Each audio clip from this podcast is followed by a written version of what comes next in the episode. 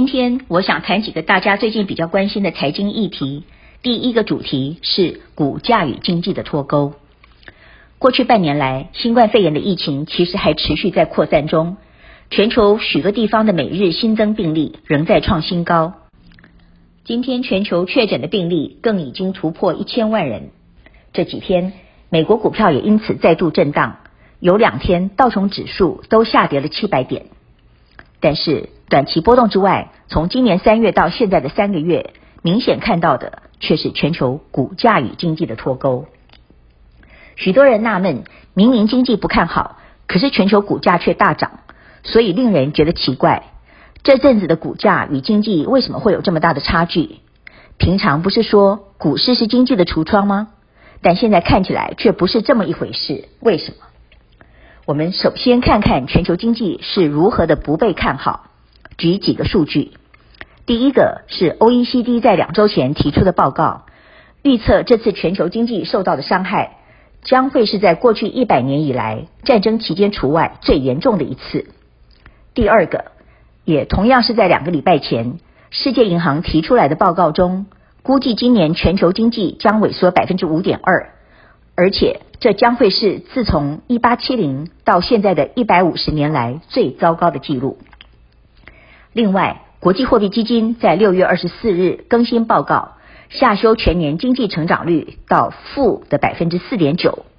国际货币基金稍早之前更说，今年全世界将会有百分之九十的国家平均每人国民所得都是负成长。以上这些预测都十分悲观。但尽管如此，还是有许多人期待在解封之后，经济能够快速回温，甚至有人期待 V 型反转。因此，只要有一些零星的好消息传出来，譬如疫苗的研发、疫情的减缓，或是正面的经济数据的公布，都常会产生振奋的效应。譬如说，美国在今年五月时陆续解封，也因此看到了一些景气上的反弹。以零售业来讲，五月份的营收相较于四月份上升了百分之十八，超出市场预期。但如果拿这个数据跟去年同期做比较的话，就发现其实它还是下降的，下降了百分之六。这是零售业。那么制造业呢，也一样，就是你如果单看五月份，它比四月份也是回升了，增加了百分之一点六。可是如果你跟二月比较，就是新冠肺炎在美国爆发之前去比较的话。就发现说，其实五月份仍旧是下滑了百分之十五，所以不管是零售业或是制造业，即使五月看起来是不错，可是相较于之前的情况，V 型反转的期待还是太乐观了。另外，美国整体失业人口目前持续在攀升中，现在已经是四千多万人了。这个失业的情况不但比二零零八年全球金融海啸时严重很多，甚至比起一九三零年时也是不遑多让。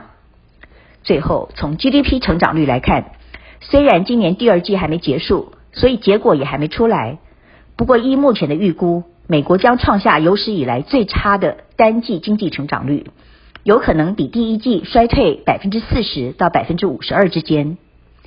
以上所有这些数据都告诉我们，经济的确受到重创。但是奇妙的是，只有股价上涨。所以，以下我们来谈谈股价的上涨。在四月二十三日，就是我们上一场北威论坛的时候，我谈的主题是全球前所未有的伤害与阴影。这个主题的意思就是伤害是前所未有，可是救助的措施也是前所未有，包括救助的速度之快以及幅度之大。我上次谈的时候说，因为各国政府下了非常多的猛药，所以反弹的幅度也十分巨大。这张图是我四月的时候所做的道琼指数与一些事件的相关图。从图上可清楚看见，自三月二十三日美国财政与货币政策双管齐下之后，股市就已经开始反弹。我现在把这张图更新到最近的日期，也就是更新到六月二十三日的一个状态。我们从这张图上可以看到，因为受到疫情影响，股价在二月跟三月间大幅下滑。但是在不论是三月初或是三月下旬，两次美国联准会的降息对股市的拉抬效果都不大。但是从图上可以看到，在三月二十三日之后，股市反转趋势确立。那天也是这一波股市的起涨点。当时，一方面美国财政政策推出两兆美元纾困计划获得国会通过，另一方面，美国的央行宣布将量化宽松的金额由原本的七千亿美元调高为无上限。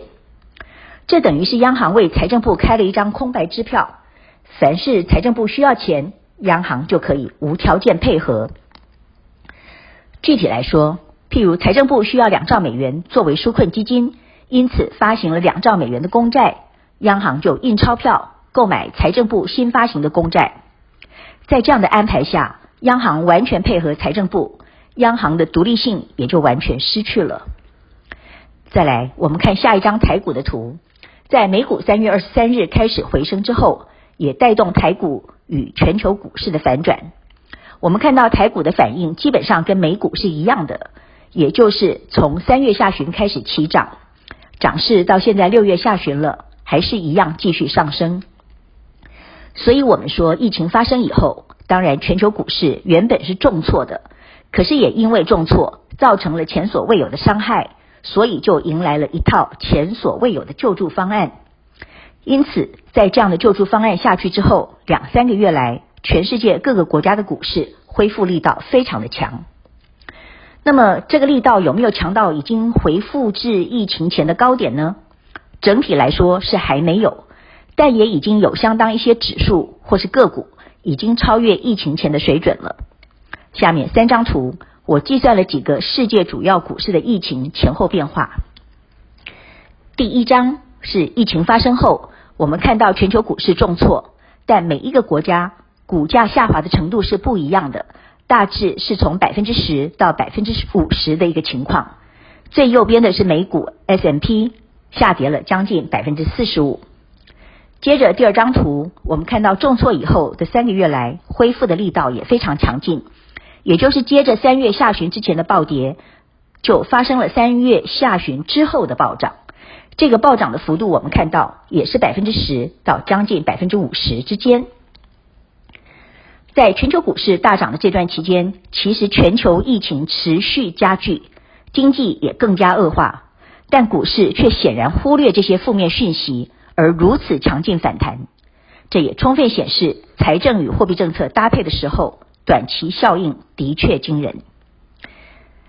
第三张图，比较一下各国股价是否已经回到疫情前的高点，答案是有的回去了，但大多数还没有。从图上看到，很明显的，譬如深圳是回去了，美国纳斯达克也是回去了，其他有的已经接近，有的还有一段距离，但是有非常多的个股都已经超越疫情前的高点。所以这里很清楚的告诉我们，经济是一回事，股市是另一回事。从这里已经看不到所谓股市是经济的橱窗的一个说法了。最主要的原因就是我们从刚才这些时间点去切。就知道三月下旬就是一个关键，最主要的当然就是因为三月下旬美国无上限量化宽松发行的承诺，搭配美国超级宽松的财政政策，造成了股价和经济的背离。所以我们说，其实空前积极的财经政策造就了股市的繁荣，但并不是经济的繁荣。在目前资金极为泛滥的情况下，股市飙涨。如果经济也能够被政策带动而复苏，那当然股价就有可能成为经济的先行指标。但是如果经济没有办法复苏的话，那么宽松的政策虽然带来股市的繁荣，但是以后的后遗症是否会造成更大的伤害？今天讲到这边，谢谢大家。